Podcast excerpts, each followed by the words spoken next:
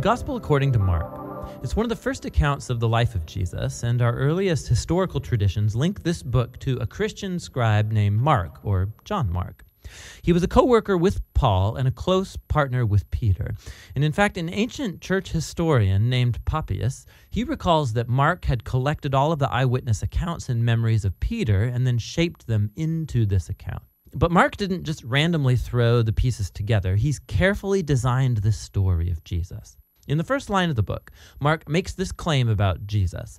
It's the beginning of the good news about Jesus, the Messiah, the Son of God. Now, what's interesting is that this is the only time Mark is going to tell you what he thinks. For the rest of the book, he's going to influence you by simply putting Jesus' actions and words in front of you and showing you how other people react to him. Now, Mark's designed the story of Jesus as a drama with three acts. The first one set in Galilee, the third one is set in Jerusalem, and the second act shows Jesus on the way from one place to the other. And each of the acts focuses on a repeated theme. So in Act 1, everybody's blown away by Jesus and they're wondering, who is this Jesus? In Act 2, it's the disciples who are struggling to understand what it means for Jesus to be the Messiah. And then in Act 3, we watch the surprising paradox of how Jesus becomes the Messianic king. Let's just dive in and you'll see how it unfolds. After the opening line, Mark begins with a quotation from the ancient prophets Isaiah and Malachi, who said that God would send a messenger to Israel to prepare them for when God would show up himself to rescue his people and become their king. And Mark introduces John the Baptist as that messenger, and then, right when you expect God to show up personally, Mark introduces Jesus. And as he comes onto the scene, the heavens open, God's Spirit descends on Jesus, and God says, You are my beloved Son. After this, Mark places in front of us a summary of Jesus' core message. He went about Galilee announcing the good news that God's kingdom has come near. Jesus is carrying forward the story from the Old Testament scriptures about God's rescue operation for his world. Through Jesus, God is restoring his reign over the world by confronting and defeating evil and its hold on people's lives, and then by inviting them to live under his reign by following Jesus.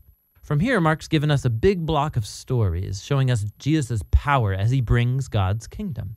He goes about healing people whose bodies are sick or broken or under the oppression of dark spiritual powers. And Jesus even does something that for Jewish people only God has the right to do he forgives people's sins. And Jesus' actions here produce lots of different responses. So some people follow him and become his disciples.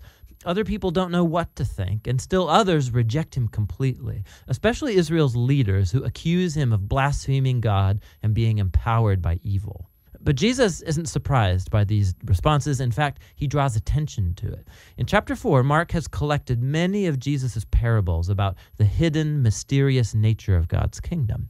And Jesus says that his message is like seed falling on different types of soil. Some are receptive, some are not. Or it's like a mustard seed that's very tiny. It seems insignificant, but then it grows huge and surprises everyone. Jesus' point is that he really is the Messiah, bringing God's kingdom, but it doesn't look like what anybody expected. And this growing confusion about Jesus among the crowds is connected to a key idea Mark emphasizes at the end of Act 1 that even among Jesus' disciples there's confusion. Even they are struggling to grasp who Jesus really is, and that brings us to Act 2. It begins with a crucial conversation. Jesus takes the disciples aside and he asks, Who do you all say that I am? And Peter speaks up, saying, You're the Messiah.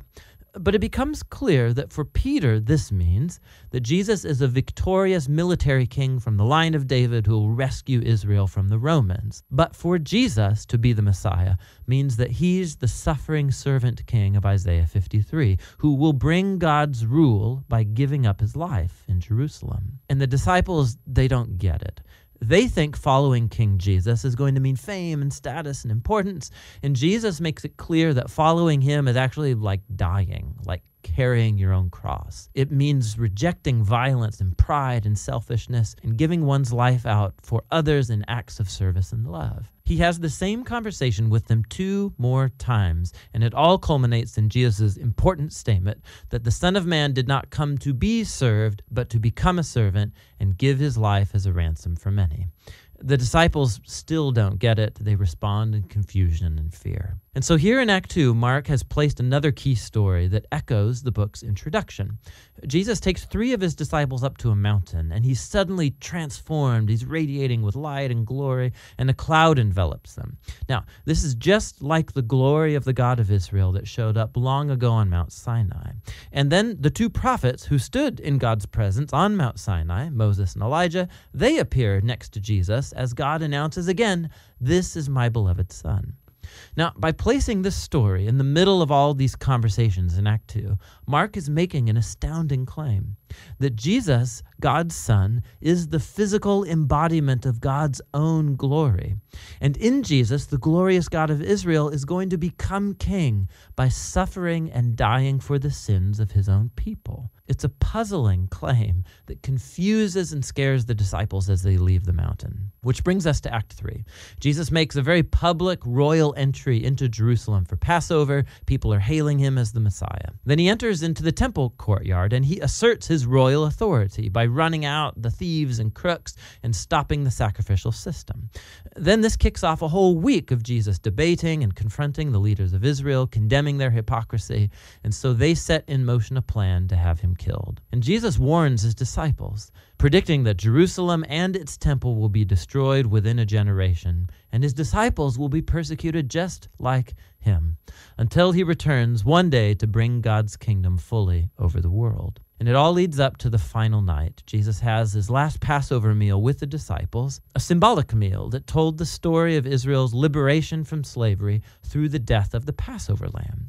And Jesus takes these symbols and he gives them new meaning. They point to the liberation from sin and death that will happen through the death of the suffering servant Messiah.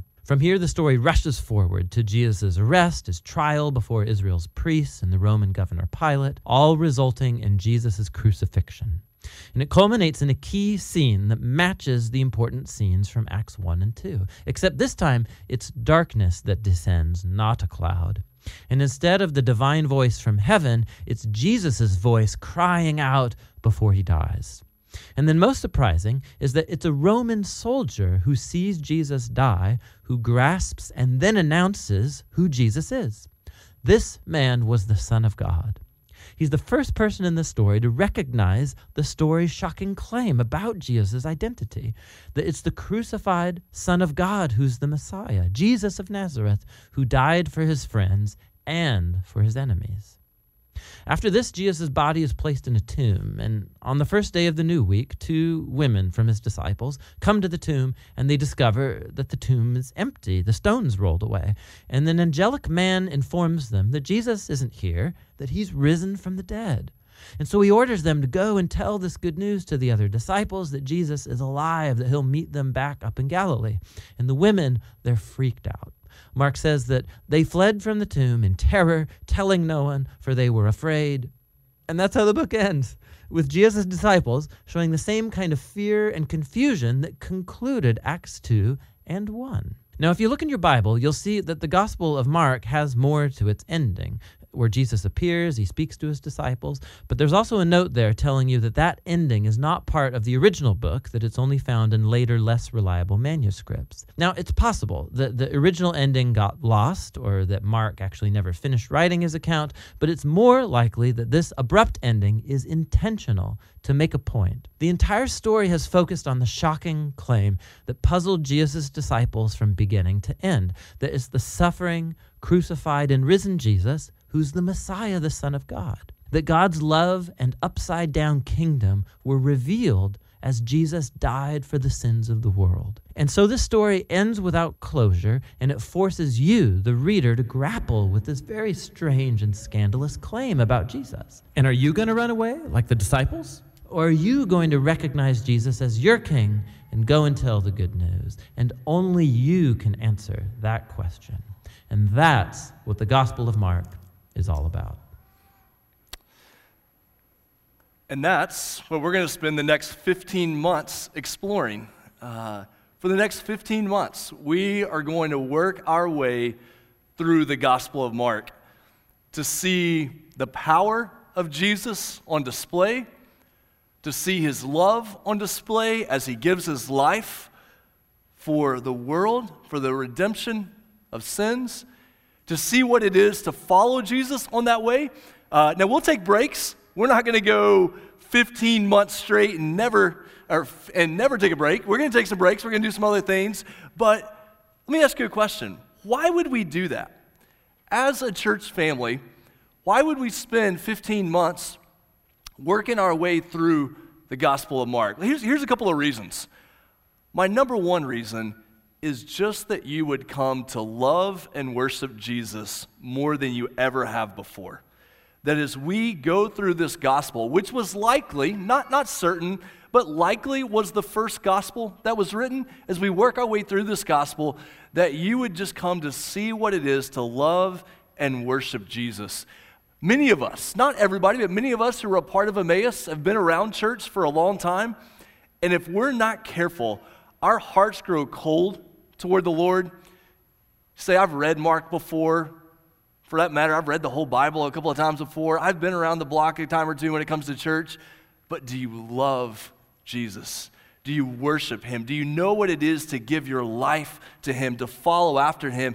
And, and, knowing that it's not just something that you believe in your head, it's not just something you do out of obligation, but you see how good he is, and how powerful he is, and how glorious he is, and that you give your life to Him. And as you do, as we work our way through the Gospel of Mark, that your life would be transformed. That the more we look to Jesus, the more we learn about how He lived, about how He operated, that it would change the way that we speak and, and the way that we act. Oftentimes, when you read a biography about someone, you're not just learning about your life, you're, you're wanting to learn about that person so that you would live differently as a result. And sometimes I worry that when we read the Gospels, we read about Jesus and we get this information, and it's theological information, but when we read about Jesus, we want to live like Jesus. We want to act like Jesus. We want to speak like Jesus. And so, the more we can work our way through the Gospel of Mark, the more we can look at Jesus, the more it transforms how we as a church live and speak and operate. And then finally, we go through a book like this, verse after verse, working our way through it, just so that we would become better readers of the Bible, more devoted readers, more devoted interpreters of Scripture. We say we're followers of Jesus. We want to know the Word of God, to know the Word of God, and then to be able to turn around and share it with others, to go down and understand individual words and phrases and sentences, and then to be able to back up and get the big picture and, and, to take a gospel and follow themes through the gospel and then see how that same theme weaves its way through the whole scripture, that as you work your way through the gospel of Mark and we do this together, it changes the way you read all of scripture because you're seeing all of these themes and ideas come together, and then we're able to hone in on individual words and ideas and phrases. We're at the beginning of a new year. so we're at this time when people make these new commitments and, and new resolutions and one of your resolutions may be that you want to work your way through Scripture. And I, hope that that is. And let me encourage you this morning. January 2nd, we're starting a new sermon series. We're working our way through Mark. If you don't have a plan for reading Scripture or working your way through Scripture, this is a perfect time to get started uh, on that. Several of us last year worked our way through a study called the Bible Recap. Uh, you can find the Bible recap reading plan on that Bible app on your phone, the YouVersion Bible app. Uh, you find the Bible recap. There's a podcast that goes along with it. If you want to know more about it, I know there's a group of ladies who read it together uh, last year and maybe doing that again this year. If you're looking for somebody just to be able to read through Scripture with, it's a really, really good option, really good way to do that our family, we're just going to work through the New Testament together as a family, just reading the New Testament. You can find these Bible plans uh, in, in, the Bible app on your phone and share them with people in your family or friends, working through Scripture together. Uh, for some people, if it's been a long time since you read the Bible and you don't know where to start, maybe just start with the Gospel of Mark and just say, My only goal this year, at least for the beginning of the year, is every day I'm going to open up and I'm just going to read a section from the Gospel of Mark. That is a really good place to start when you're thinking about what it means to know and follow Jesus. So, as we're thinking about this, and we're thinking about we're going to spend this long in the Gospel of Mark, it's probably good to know who this Mark is. Like, who are we talking about here? So, let me introduce you to, uh, to Mark a little bit. John Mark, as he's often known. We learn about John Mark quite a bit in the book of Acts. Acts chapter 12, verse 12, it says that Peter, one of Jesus' disciples, went to the house of Mary, the mother of John, which would have been his Jewish name, whose other name was Mark, which would have been his Roman name, where many were gathered together and were praying. So, what we learn up front is that Mark was not one of Jesus' 12 disciples, but he is connected with Peter through this relationship of, of John Mark's mom, Mary. Not, not Mary, the mother of Jesus, another Mary. One thing I would point out to you here his name, John Mark, John, Jewish name, Mark, Roman name, that's actually really important for studying the gospel. When we look through Mark, and really when we look through all of the New Testament, we're always looking for what is the Jewish background to what I'm reading, and what is the Roman or the Greco Roman background, the historical background to what I'm reading. And both of those pieces often come together to tell you what the scripture means and what's going on there. And so, as we're looking through the gospel, we're always going to have one focus on the Jewish background of what we're reading, and then we're going to have another focus on the Roman background, the Greco Roman background of what we're reading. And that comes together even in John Mark's name, his Jewish name and his Roman name. Here's the next thing we learn about John Mark. He comes later in Acts. He's a part of the first missionary journey. It says that Barnabas and Saul returned to Antioch from Jerusalem when they had completed their service, bringing with them John, whose other name was Mark. How incredible is this that he was able to be a part of one of these early missionary journeys? Except, except we know that when it came time for the next journey, Mark was not really invited to go along. Um, his contract was not renewed. Because when you get to Acts chapter 15, you find that Barnabas wanted to take with them John, who was called Mark, but Paul thought best not to take with him one who had withdrawn from them, them in Pamphylia and had not gone with them to the work.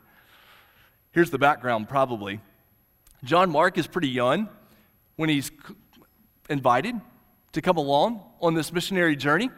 Barnabas, from what we know in Scripture, is the encourager. He's the one who's saying, Come on, he's, he's also John Mark's cousin, so he kind of has that weird family obligation. Like, I really don't like my cousin, but I need to bring him along with me to be a part of this whole like endeavor. Paul seems like a pretty hard driving fella. Like, he's go, out there, we've got places to go, people need to hear about Jesus, we're going to get things done. Somewhere along the way, Mark seems to get scared and run home to his mommy. Uh, he just kind of withdraws from them. He backs out. Now, we don't know what exactly happened, if it was a sickness, we don't know what happens. But Paul says, Yeah, guys that leave missionary trips, I don't really want them on my team. Barnabas says, No, I think we should take him. And it leads to this split. Now, think about this for a second. Who knows, who knows a thing or two about deserting the mission that they're supposed to be on? Who knows a thing or two about backing away from a commitment that they've made? Peter. Peter knows a thing or two. Who do we know that Mark has been connected to from the time that he was young? Peter. And what you find is that Mark and Peter are linked in the story of early Christianity. That Peter becomes the source of the information that Mark uses when Mark writes his gospel. And I think, now we don't have anything direct to, to know that this is the case, but I think that one of the things that linked Peter and Mark is they both knew what it felt like to back away from a commitment and then to be restored. To back away from the mission of Jesus and then to be drawn back into the mission of Jesus. And we find information from the early church that in about the 60s AD, Mark and Peter are hanging out in Rome. And Peter is probably feeding Mark all of this information about what it was like to follow Jesus and be with Jesus. And they're spending this time together in Rome in the 60s AD. Here's the other thing that's going on in Rome in the 60s AD persecution against the Christians is ramping up. There's a fire that happens in Rome in the 60s AD, who's blamed for that fire? The Christians are blamed for that fire. Persecution starts to go up. It is a politically turbulent time in Rome in the mid 60s. You have this guy named Nero, who's the emperor. And if you know anything about Nero, he's crazy, and at the end of his life, things really spiral out of control. So you have persecution against Christians, you have a chaotic political scene, and you have other factors in the area that are causing all these hard life circumstances. And in the middle of that world, Here's Peter and Mark sharing information about Jesus, and Mark produces what is likely the first gospel. What is Mark doing in producing this gospel? He's highlighting how hard it is to follow Jesus. When the world is falling down around you, what does it look like to remain faithful to Jesus? And how does he begin this? He begins in Mark 1 1 with the beginning of the gospel of Jesus Christ, the Son of God. Now, we find in our Bible that we have four different gospels. And people are like, well, why do we have four gospels? Why not just one gospel? The beauty of four gospels is we are able to see from different perspectives what it means to know and worship and follow Jesus. This is a oversimplification, okay? You could poke holes in this all day long, but this is a really nice pattern to think about. What do we have in these four different gospels?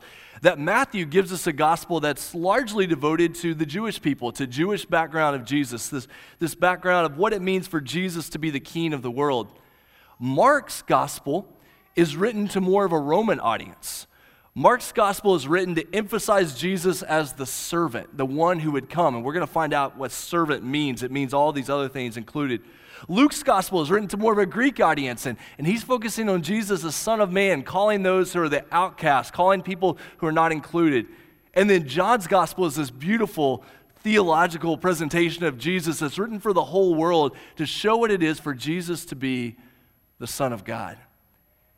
With each of those things, here's what I want you to hear this morning. In the middle of turbulent times, in the middle of difficulty, what do these four gospels not give us? They don't give us a list of wisdom literature. They don't give us a list of wise sayings. They don't give us a list of advice. They don't give us a list of laws. They point us back to Jesus.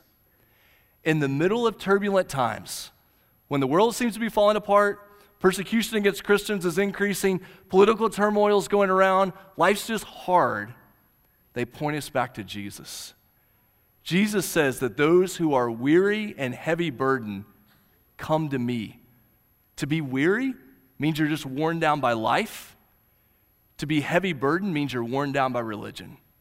And we have a lot of people in the world who are worn down by life and worn down by religion. And Jesus says, Come to me. Look to me. Find in me the power and love and hope of the gospel. And so, what we're going to do is right now, we're going to celebrate what it is to look back to Jesus, to make much of Jesus. Right in the middle of this, we're going to stand and sing two of our favorite songs that put our eyes and our focus and our hearts back on Jesus. And we're going to sing about those things, celebrate, the, celebrate those things together.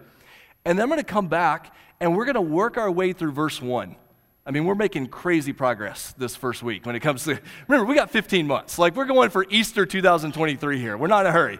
Uh, but we're just going to look a little bit at verse 1 to lay a foundation for who Jesus is. And then we're going to sing the final psalm today, and we're going to go out and live the way that Jesus calls us to live. Let me pray for us right now. We're going to stand, we're going to worship, sing about Jesus, and then come back and work our way through verse 1. Let's pray right now.